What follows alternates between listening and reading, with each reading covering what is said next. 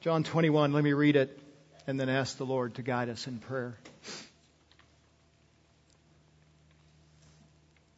After these things, Jesus manifested himself again to the disciples at the Sea of Tiberias, and he manifested himself in this way. Simon Peter and Thomas called Didymus and Nathanael of Cana in Galilee and the sons of Zebedee and two others of his disciples were together. Simon Peter said to them, I'm going fishing. And they said to him, We will come with you. And they went and got into the boat. And that night, they caught nothing. But when the day was now breaking, Jesus stood at the beach. Yet the disciples did not know that it was Jesus. So Jesus said to them, Children, you do not have any fish, do you? They answered him, No. And he said to them, Cast the net on the right side of the boat, and you will find a catch. So they cast. And then they were not able to haul it in because of the great number of fish. Therefore, that disciple whom Jesus loved said to Peter, It is the Lord. So when Simon Peter heard that it was the Lord, he put on his outer garment, for he was stripped for work, and threw himself into the sea. But the other disciples came in the little boat, for they were not far from land, but about a hundred yards away, dragging the net full of fish. And so when they got out on the land, they saw a charcoal fire already laid and fish placed on it and bread. And Jesus said to them, Bring some of the fish which you have now caught. And Peter went up and drew the net to land full of large fish, a hundred and fifty three. And although there were so many, the net was not torn. And Jesus said to them, Come and have breakfast. None of the disciples ventured to question him, Who are you? knowing that it was the Lord. And Jesus came and took the bread and gave it to them, and the fish likewise. Now, this is the third time that Jesus was manifested to the disciples after he was raised from the dead. Would you bow with me?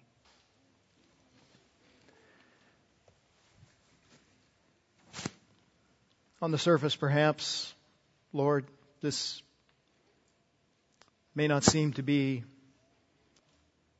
a super incredible story. There's so many facets of it that just seem pretty ordinary, pretty commonplace, not atypical from what we ourselves might experience on our own lake here in Granbury. And yet, there is something truly miraculous here. The miracle is not the fish, though that was pretty astounding. But the miracle is what our Lord and the Lord of the disciples worked in their hearts. And we rejoice in this story, Father, because this story isn't just about the disciples that were there at Galilee. But this story reflects what the Lord does in all those who are His and the invitation He makes to all who are His. And in fact, the invitation that He makes to all men.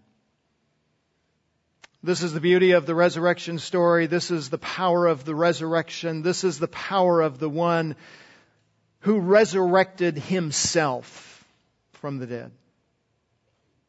And so, Father, we rejoice in this story and we rejoice in the Savior of the story. Would you compel us by this story? Would you transform us by this story this morning? Would you deepen us in our worship by this story? We pray in the name of Christ for His glory, for His honor. Amen. What is your source of discouragement this morning?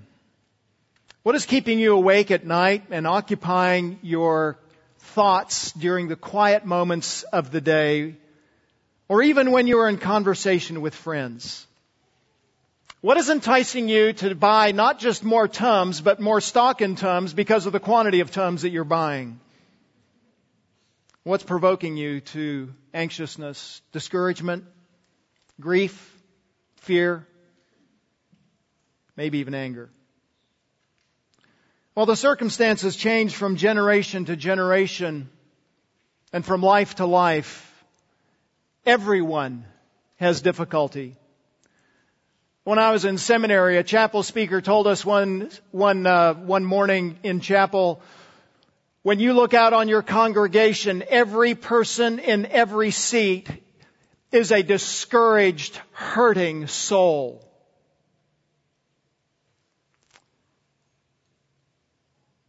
That might be overstated, but I don't think so. My experience in my own life, my experience of shepherding tells me that people are suffering. People are hurting. There are trials. There are unanticipated and unplanned changes that radically alter our lives. And it has been that way since the day that Adam and Eve unwisely and rebelliously took a bite of the fruit that God had forbidden them to eat. Our reality is trials, unwanted change, sorrow, loss, death, difficulty. And we are as powerless to stop those things from happening as if we were to take a rope and try and lasso a 747 and try and keep it from taking off. It's hopeless. So what will you say to that? Where is our hope? Our hope is simply this, friends. He is risen. He is not here. On this day, we have one singular message. On every day, any day, we have one message that will give hope and confidence in life. And it is that Christ is risen from the dead and that has made all the difference. Christ has risen doesn't just mean that we have hope for the future and eternity in heaven. Christ has risen means that we have hope today and confidence today and strength today and transformation today. That is the reality that we find in the story of Jesus' third post-resurrection appearance to the disciples in John 21. This account teaches us that the circumstances of life can tempt us to despair.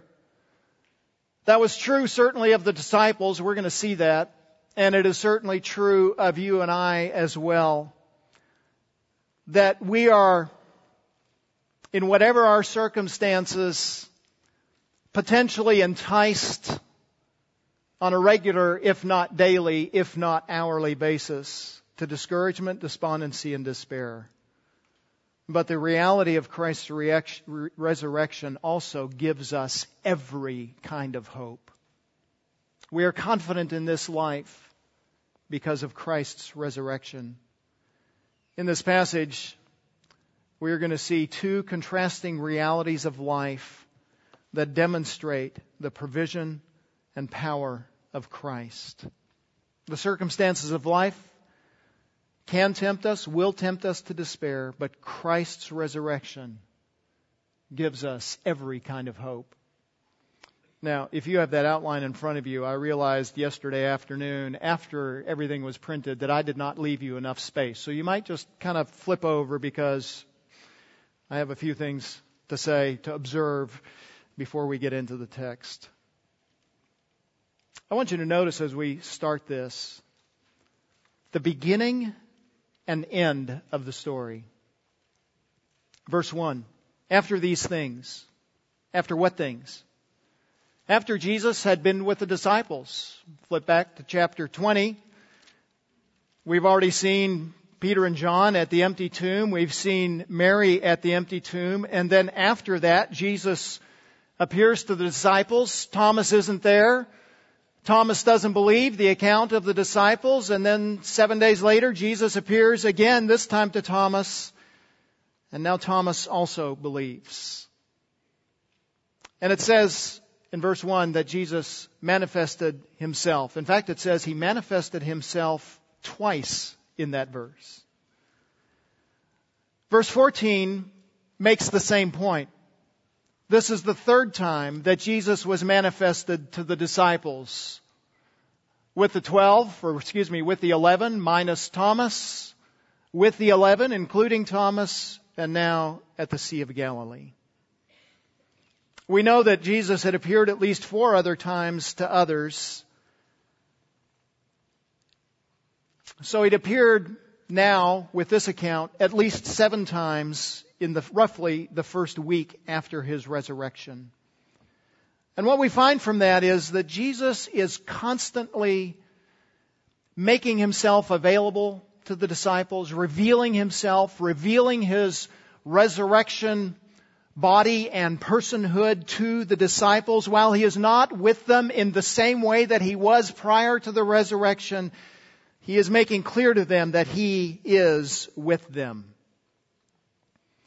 What I want you to notice particularly in verses 1 and 13, or excuse me, 14, is that three times John has said, Jesus manifested himself. That's the key to this account.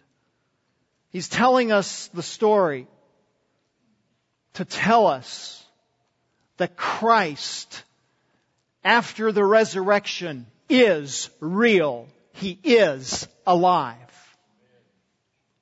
He's not only alive, He's shown Himself. In fact, this, this really isn't just a, a bracketing of this story, the, the, the, the statements that He has manifested Himself, but this account in a sense, provides a bracket for the entire book of John. Remember how the book started? Chapter 1. In the beginning was the Word, the Word was with God, the Word was God. In the beginning, He was in the beginning with God. All things came into being through Him. And this Word, verse 14, became flesh and dwelt among us, and we saw His glory Glory as of the only begotten from the Father, full of grace and truth. At the beginning of the book, he says, we have seen him. He has revealed himself to us. At the end of the book, we see he has revealed himself to us. This is the message of John. The revelation of Jesus Christ. what is this manifestation? The word manifestation is used three times in the passage that we have in front of us. It certainly means he showed himself, but it means more than just he showed up. It means more than just an appearance. The word manifest means to reveal him for who he is. To demonstrate the fullness and the magnitude of who he is as the eternal God man. And as John uses it in this passage, he uses it particularly to emphasize that this is Jesus' self-disclosure. Notice verse 1. He manifested himself. That is, he was going out of the way to show the disciples, this is who I am.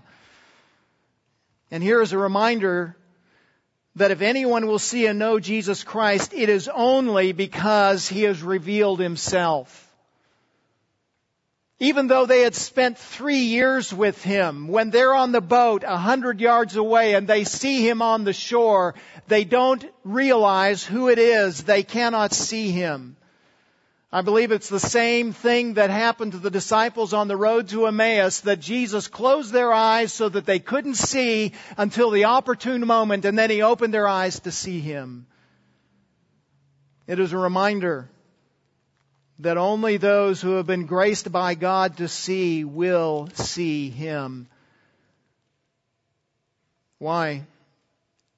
Because as Paul says, 1 Corinthians 2, a natural man does not accept the things of the Spirit of God. They are foolishness to him, and he cannot understand them because they are spiritually appraised. You have to have the Spirit to understand.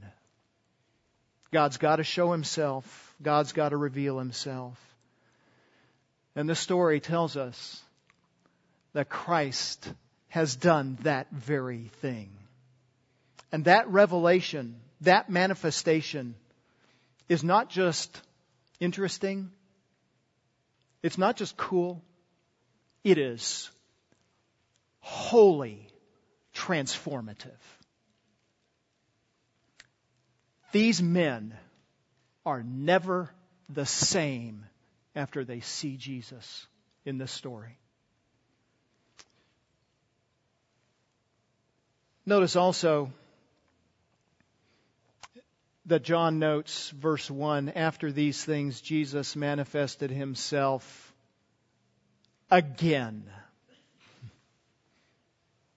Oh, the disciples were forerunners of us and so slow to understand, just like we are. They still needed confirmation of his resurrection, though they'd already seen him twice. And having seen him twice, it's notable, isn't it? As everybody shows up at the tomb, nobody's expecting it to be empty. How many times had Jesus said, I've got to rise again? After three days, I'll rise again. Nobody went to the tomb and said, let's go see the empty tomb and the stone that's rolled away. They all came looking for a body. Nobody expected the resurrected Christ. And there's a sense in this story that even having seen the resurrected Christ, the disciples are still skeptical. They're still wary. They're still uncertain there's a sense in which they still seem to be unconvinced. So Jesus, in his gentle patience, shows up again and reveals himself again. It is in this encounter and in this revelation that Jesus gave the disciples confidence in him. Confidence so that they would not only believe in him, but confidence so that they could be transformed by that resurrection power of Christ. That they would know in their lives the difference that Christ makes. And, brothers and sisters, we come to this story with the same purpose. What difference does Jesus make? What's the big deal? Oh, friends, he is far more than just a teacher. He's not, he's far more than just an intriguing miracle worker. He doesn't just do tricks. He is utterly transformative in our lives when we encounter Him. Even in our provoking circumstances, when we are tempted to discouragement and more, Christ is enough. And his resurrection proves that. So this morning we want to look at the reality of Christ's resurrection power in the lives of these disciples. And we want to see that resurrection power through two contrasting realities. Notice the first reality. The dispirited disciples' despair. Why would the disciples be despairing or discouraged. Notice the progression of the story. The disciples were together partially. Verse 2. Who do we have? Simon Peter. Thomas called Didymus. That's the Thomas from chapter 20 who we affectionately call Doubting Thomas. I think when we get to heaven, he's going to want that first adjective dropped.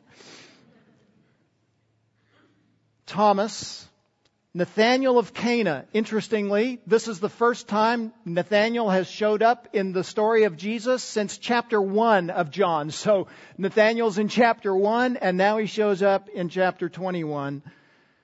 The sons of Zebedee, that's the only time John refers to himself and his brother James in that way in this book. But that's James and John. And two others of his disciples who are together. Uh, I, I've, I've read a pile of commentaries this week, and they're all speculating on who the disciples were, and I'm here to tell you they're two unnamed disciples. We don't know. My guess is, and this is purely a guess, that because they are unnamed, they weren't part of the eleven. That's just a guess. But I want you to notice this. Five of the eleven are there. Maybe seven. Where are the other four? Where are the other six? We don't know. Matthew chapter 28, Jesus is clear. Tell the disciples, I'm going to Galilee and I will meet them there. Tell the disciples, plural, all of them, go to Galilee. I'm going to meet them there. And five, maybe seven, show up. Why? Where did the others go? Don't know. It's a guess, it's conjecture on my part. It's in the white pages. This is not anything I can say authoritatively, but it seems to me, based on what happens in this story, I think they're still discouraged. I think they're still despondent. Life hadn't worked out the way they wanted yet. Peter was leading, and Peter apparently made a decision that was based on the past. Notice verse 3. Peter says to them, I'm going fishing. Jesus says, Meet me at the mountain. And Peter's intentional. And he leaves the mountain and he goes to the lake. It's possible that Peter is simply surmising and saying, you know, Jesus is running a little late. Um, there's some boats down there. Peter was from Capernaum, so that's home territory for him when he goes to the lake. Uh, maybe his family still has the fishing business that they're running in his absence and Andrew's absence. And he says, you know, we can go make a few bucks for the weeks ahead if we uh, go fishing tonight. It could be that that's all he was doing. But there's also a possibility this was a planned decision. And I think that for a couple reasons. One, uh, Jesus told him, go to the mountain. And Peter's being intentional in not going to the mountain and in leaving the mountain. There's something in the text that also tells us, hints at the fact that this might be purposeful. And it might be that Peter's not just leaving for the day, but he's leaving. And he's going back to the business. And I say that because of what it says in verse 3. They went out and got into the boat. Now, Peter just looks down from the mountain and he sees a bunch of boats, he, said, he might say, hey, there's a boat down there that we can hire out for the day. That's not what he said. He said he went to the boat. The inference is his boat. The boat that he had arranged for. The boat that he had hired. Was it the boat that he bought? I don't know. But it was the boat. It's part of his plan. Now we know that Jesus had already met alone with Peter for the purpose of reconciliation. That um, that Peter had been restored to Jesus. But can't you just imagine the weight of what Peter had done ten days earlier? Jesus said, Peter, you're going to deny me. Never, Lord. All these guys might, but not me. I'd never deny you. Three times, Peter, tonight. And when that rooster crowed after the third denial, the text says he went out and wept bitterly. You know that kind of weight, don't you? You know that kind of burden. And now it's maybe 10 days later, maybe a little bit longer. And he's grieving. It would make every sense that he's hired a boat. He's failed a Savior. He's not fit to lead other men. And so he tells the guys, I'm going fishing. He doesn't ask them to go with him. He's just making a declaration. I'm out of here. See you later. And he is such a leader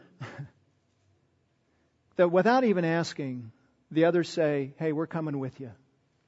We will go with you. And they went out and got in the boat. But Peter's plan didn't work out too well. They went out. Typical boat, typical way, typical time. Fishermen would often fish at night, not only because the fishing was good, but because that way, when they finished fishing at night, they could bring their boat into shore and they would be able to go immediately to the market and have fish to sell at the market first thing in the morning. They had probably done this thousands of times. It's possible that John is using the timing of their event in another way. It says, they went out and got into the boat, and that night they caught nothing. Every time John uses the word night, it always has a negative and usually sinful connotation. Let me give you one example. John chapter 13. Jesus is with the disciples. He gives the morsel to Judas. John 13:30. So after receiving the morsel, he went out immediately and it was night. I don't think John is just making a time reference in John 13. It was the night of Judas' soul. Things were never blacker for him. I'm not going to be dogmatic and say that that's what's going on in John 21, but it almost seems that there's an inference of that there. Typical day, typical night, typical boat, typical time, typical way to get in the boat, typical weather. Everything is typical except for one thing. Notice our text. They caught nothing. Nothing. In fact, the way John says it in the Greek, he's emphatic. Nothing. Honestly, I kind of chuckled when I figured that out this week because I thought John's kind of telling on himself because he's a fisherman and he got skunked. and he's emphatic about it. All night long, nothing. Verse 5. Excuse me, verse 4. And now the day was breaking. Dawn's finally coming. They've been at it, I don't know, 10 hours, 12 hours, casting the net, pulling it up, casting the net, pulling it up, rowing to a different spot, casting the net, pulling it up, rowing, casting, rowing, casting, hour after hour, and nothing it's not just that they'd been up all night working hard, but it is also that they'd probably been up for at least 24 hours at this point. And then an anonymous observer asks a, a question. Verse 5. Children, you do not have any fish, do you? He calls them children. It's not a derogatory word, it's kind of an affectionate word. Um, some people have translated it lads, boys. In our culture, we'd probably say, hey, guys, you didn't get anything, did you? Jesus is not derogatory, but he wants them to understand that they haven't been successful. The word for fish here is is used only in this passage in all of the New Testament. And um, there's a little debate about how to translate it, but the sense is that it's something like a condiment, like something you would spread on a piece of bread. It's a morsel, a tidbit. It's not even a fish. It's like, it's like Jesus is saying, you don't even have a scrap of fish, do you?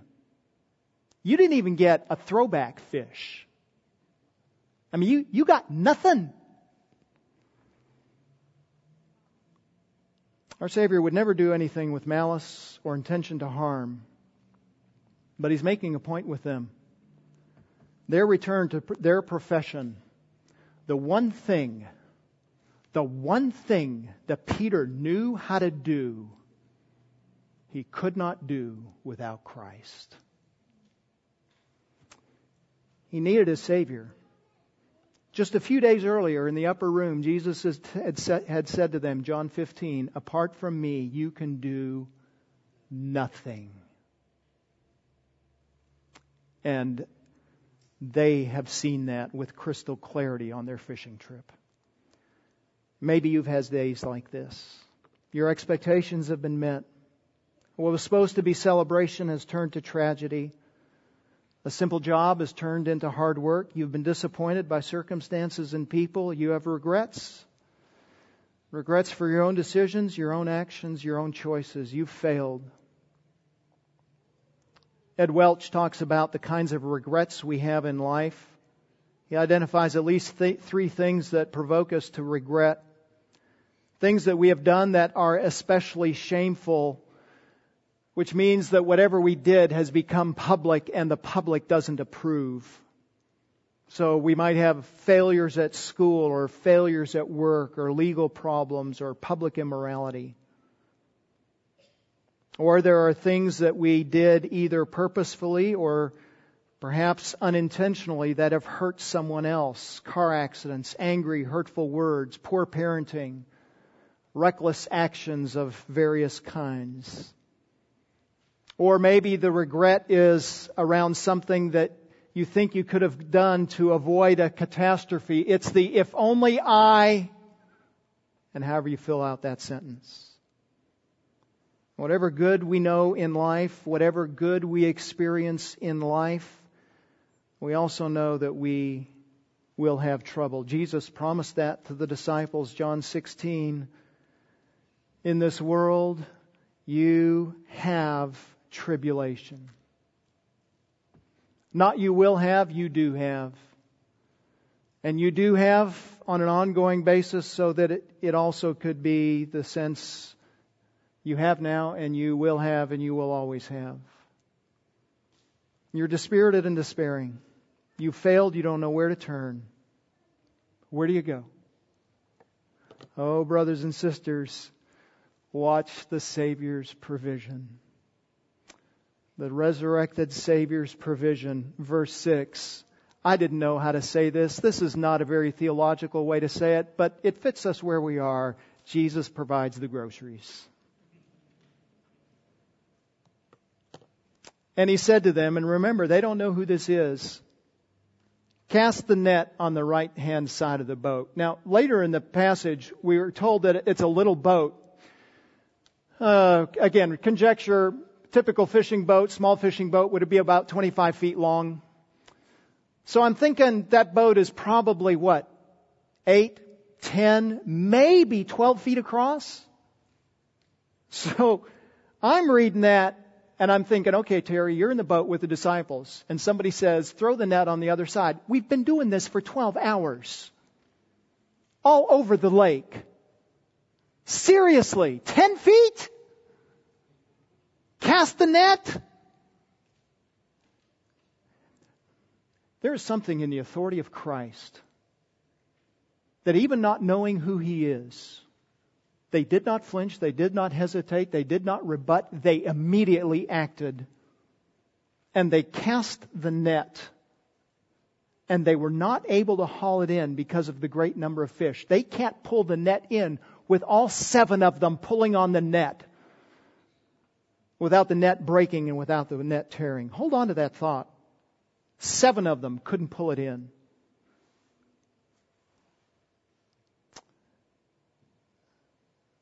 What do we make of this? Some have suggested that Jesus, from his vantage point on the sea, could see that there were a bunch of fish on the other side of the boat. Yeah, that's what I thought. No way. The Lord who kept the fish away from the boat all night long has now called all the fish and assembled them at the boat. And just as he was able to multiply the loaves and fishes in, the, in his own hands when he was feeding the 5,000 and then the 4,000, in the same way he is able to gather hundreds of fish to the boat when he needed them. Oh, brothers and sisters, he's able. He's an adequate Christ. He's an adequate Savior. And then he reveals himself. Therefore, the disciple whom Jesus loved said to Peter, It is the Lord. Jesus was called Lord often prior to his resurrection, but generally it was used kind of in the cultural sense of sir, term of respect, term of honor. But now after the resurrection, things change. When Jesus is called Lord, it is clear that they are speaking of Him as the Master, the Sovereign, the one who demands subservience to those who follow Him. It's denoted by what Thomas said a day, two days, three days earlier, we don't know, but shortly earlier in the upper room, 2028, Thomas answered and said to him, My Lord and my God. And John sees Jesus and his eyes are opened. He sees the reality of the sovereign. It has been noted that on the accounts where Peter and John are together, John is the first one to understand and Peter's the first one to act.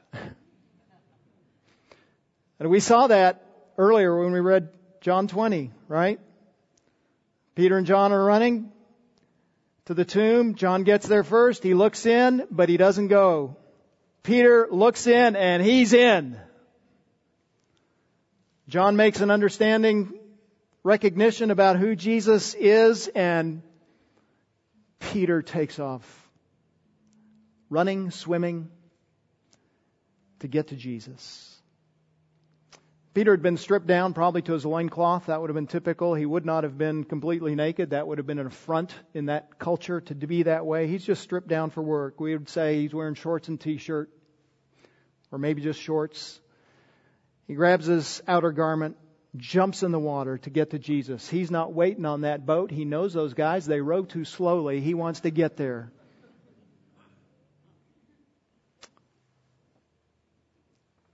Peter may have been contemplating a return to fishing, but he loved his Savior. And when he saw him, he was compelled to go to him.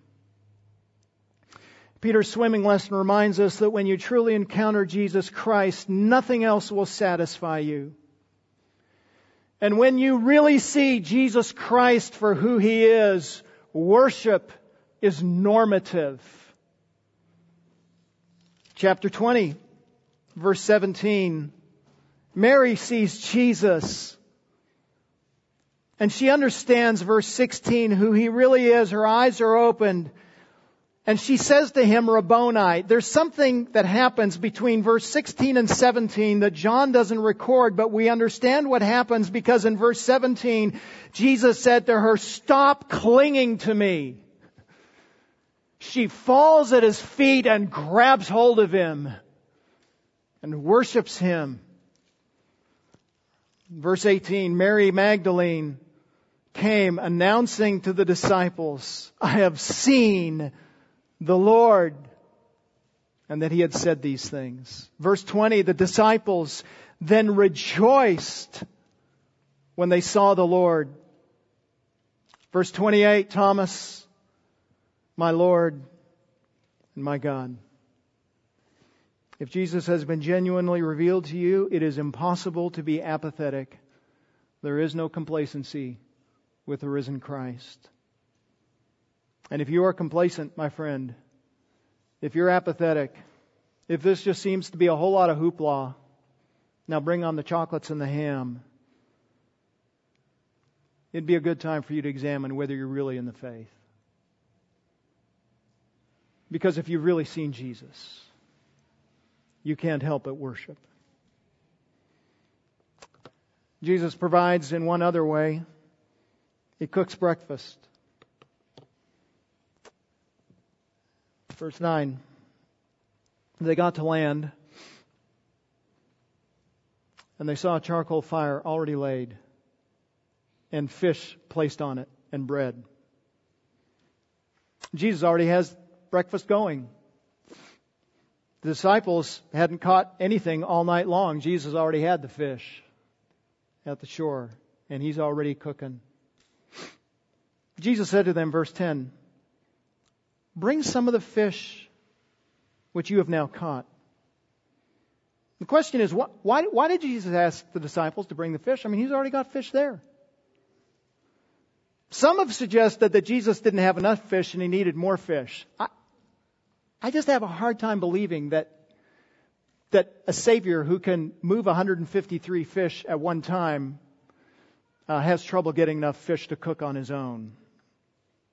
That doesn't seem to me to be particularly plausible.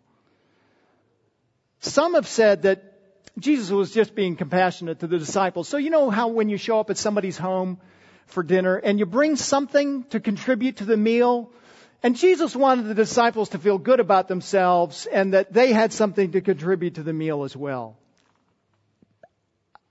I, I guess. Look at the question. Or look at the statement, verse 10. Bring some of the fish which you have now caught. Who caught the fish? Well, technically, the seven. Who caught the fish? Jesus. He put him there. And I think that's Jesus' way of very gently reminding the disciples everything you have is because of me. You don't have anything on your own. Everything you have received has come from my hand, and it's enough. It's enough. It's a reminder.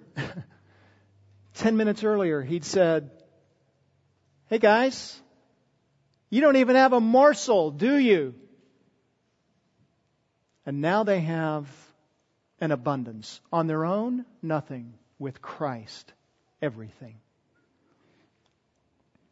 And the text tells us that Peter, verse 11, went up and drew the net to land. Remember I said, remember this? Seven guys in the boat can't get the net in the boat. Peter goes and drags the whole thing to, to the shore himself. Perhaps a remarkable feat of strength. He pulls it up and it's full, notice this, of large fish. And they count them, 153. I think, I think it's 153 plus a bunch of throwbacks. Now the question of course is, everybody wants to know, what's the big deal about 153? Some have seen a reference to the Trinity in that. One early church father said that there were 153 different kinds of fish in the world and it represents that Christ's gospel has gone out to all the world. Well, that sounds great until you figure out that there are more 153 fish in the world. I think it's really simple. Who are the guys that were in the boat? They're fishermen. They've got a story to tell tomorrow. You better believe they're counting the fish. Hey! 153! Plus the throwbacks. Man, they know. Having provided the meal, Jesus said to them, verse 12, Come and have breakfast. There's an invitation. Come to me. It's not just come get something to eat. Obviously, they were hungry. But it's an invitation to fellowship. Now, watch verse 12. None of them, none of the disciples ventured to question him, Who are you? Knowing that it was the Lord. Don't take this to mean they understood that this was Jesus that they traveled with for three years. The one who was their friend. They'd asked this question before When Jesus calmed the storm, Mark chapter 4, he's in the bottom of the boat sleeping and they think they're about to die on that same lake. And they wake Jesus up and say, Don't you care that we're dying? And he says, What? The storm? Hush, be still. And it stops. Verse 41, Mark chapter 4. And they became very much afraid and said to one another, Who then is this? That even the wind and the sea obey him. They were with him, they didn't understand. In John 21, Christ has manifested himself to them in such a way. Now they know it is the Lord of glory. Their eyes have been opened to see the magnitude of Christ. Verse 13 Jesus came and took the bread and gave it to them, and the fish likewise. This is not a communion meal, but if you're the disciples on this at this event, don't you think that they're flipping back a few days, a couple of weeks to the last time that they shared a meal with Jesus? And he broke the bread and gave it to them. And this is just another reminder to the disciples of his provision as the bread of life. So Jesus has provided some lessons in this story. Remember this, the account is designed to be revelatory so that we see Jesus, so that Jesus is manifested, so that we understand the resurrection power that is inherent in Him. So what should we observe about Him? We should observe that Christ is sovereign. Submit to Him. In this very brief account, Jesus directs the disciples, gives commands to them at least three times. Cast the net, bring some fish, come and have breakfast. And all three times they act without hesitation. Once they didn't even know it was him. They responded immediately by following him. He's their Lord. They submit to him. And it is that submission to him that empowered them to be used by him to build his church. And friends, what we need in our lives is that same kind of recognition of his absolute sovereignty and right to rule and right to reign in our lives and for us to be obedient to him. Remember the parable that Jesus told of the, of the two houses in Matthew chapter 7? Two houses built on two different foundations. And my sense from the story is they're identical houses, identical in every way, same construction process, maybe the same contractor built the same house, built those two houses, built them in the very same way. They both faced the same kinds of storms. There was nothing unusual about either storm that they either one of them faced. They both faced tremendous storms. One stands and one didn't. What's the difference? The difference isn't Jesus Christ. The difference is the one who is built on the foundation of hearing and acting on what he has heard is the one whose life will be stable. You want a stable life? Then hear and act on what you hear from Jesus Christ. To believe in Jesus Christ means to obey him. Remember what, the, what Jesus told the disciples right before the ascension? to go to all the world, teaching everyone to do all that I have commanded. That's his, that's his command. To teach us to obey. And then, friends, to believe in Jesus Christ means to obey Jesus Christ. If there's no obedience to Jesus Christ, that means there's no faith in Jesus Christ. Faith and submission to Him are combined in our relationship with Him. God's sovereign. Submit to Him. Another lesson God is gracious. Trust Him. The catch of fish was a reminder to the disciples that they could not succeed in anything apart from Christ's provision. But it's also a reminder that He will always give them everything that they need when they need it. May not come in their timetable. It might not come at the moment that they anticipated or they wanted, but it will come exactly when they need it. And friends, He is no miserly provider. He gives fully and He gives lavishly. Jesus Christ is trustworthy. Life will not always be easy. For the believer, there will be challenges, there will be difficulties, there will be trials, there will be burdens, there will be hardships. Likely more of them because we are believers in Jesus Christ. There will be burdens, there will be pressures inside of us, and there will be pressures outside of us. And brothers and sisters, you can trust Christ to take care of you.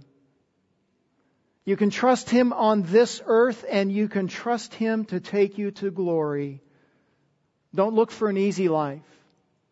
Look for a Christ filled life. And He will be enough.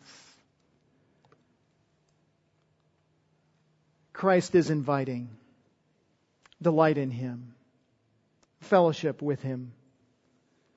When I say Christ is inviting, I mean two things. One, I mean, he's attractive.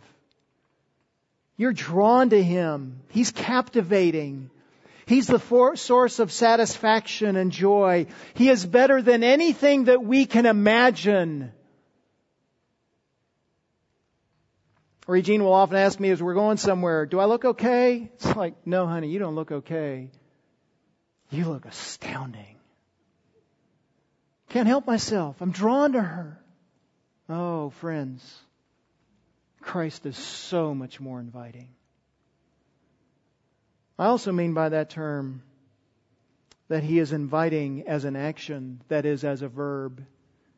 He is inviting us to join him and be with him. He invited the disciples to eat with him as an expression of fellowship and intimacy. And he invites all people to come and have life in Him and with Him. And friend, just because you are here in this room today or online today on an Easter Sunday morning does not mean that you're a Christian or a follower of Jesus Christ. Coming to worship on, on Easter morning, Resurrection Day, does not mean that you're a Christian. Coming any Sunday morning to worship does not mean that you're a follower of Jesus Christ. To be a Christian means to acknowledge your sinfulness and your utter emptiness to satisfy Him or do anything that will be pleasing to Him on your own. It is to acknowledge the massive debt of your sin and what that sin has done to permanently estrange you from God. And that sin has created a barrier that you cannot overcome any more than the disciples could catch a fish on that night apart from Christ helping them. To be a Christian not only means to acknowledge your sinfulness, it also means to turn to Christ alone in faith and trust and believe that He has done two things. One, that He has absorbed God's wrath against your sin. He didn't die on that cross for His sin. He wasn't guilty on that cross. He was innocent, but He had assumed your guilt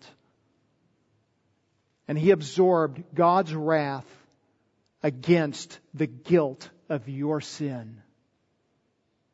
And he drained God's cup of wrath dry. And we know he did because he was resurrected Sunday morning. God looked at him and said, With your death I am satisfied. Here, let me prove it. So to have faith in Jesus Christ means that we understand I'm a sinner and He has paid the debt, and it also means that we understand that He has removed the power of sin and death from us. We don't have to sin anymore. We can now do things that please God. We can live for Him. We can delight in Him. We can find satisfaction in Him. He has unshackled us from the debt of sin. The message of the gospel and salvation is simply that you have a debt of sin that Christ assumed for you. And the resurrection demonstrates that He's enough, that God is satisfied. The only question this morning is do you believe? Do you follow Him as the greatest treasure on earth? And friend, if you have never trusted in Jesus Christ as Savior, I implore you to trust Him, to follow Him today. I want you to notice one more thing from this story. The fishing trip was planned by Peter, started by Peter. It seems to me that he was probably contemplating a leave from the ministry. This was his exit strategy. And after the story, we never see Peter fishing again.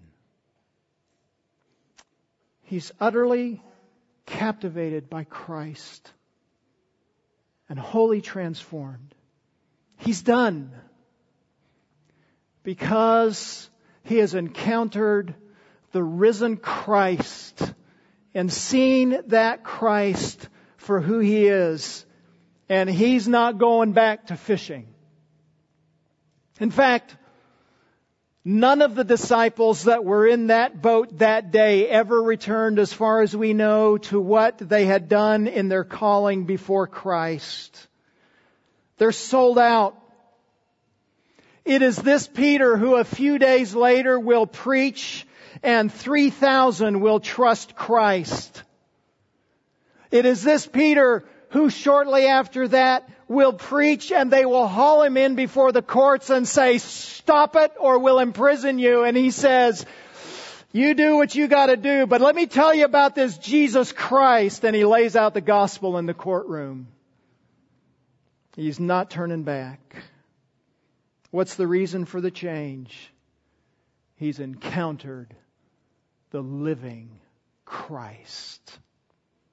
And that same power that infused and transformed the disciples after they had seen the risen Christ is the same power that is made available to every believer, to every follower of Jesus Christ.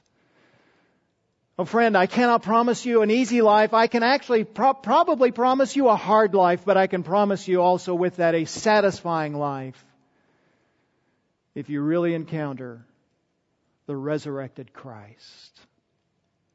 Is he your Savior? And do you delight in his resurrection? Father, I thank you for this story. We see such humanity here, such realness from the disciples. And we see an astounding Savior. Oh, what grace. What patience. Twice already he's shown himself to the disciples. They know who he is, but they need to see him again. And so here he comes again, giving them what they need, showing them who he is, so that they might not only serve him, but be utterly transformed by him. And Father, would you would you be so kind to work that same kind of transformation in us? Would you be so kind to give us eyes to see the manifested Christ and then be utterly changed by Him so that we can be used by Him? This is our great Savior. We love Him. And we pray these things in Christ's name. Amen.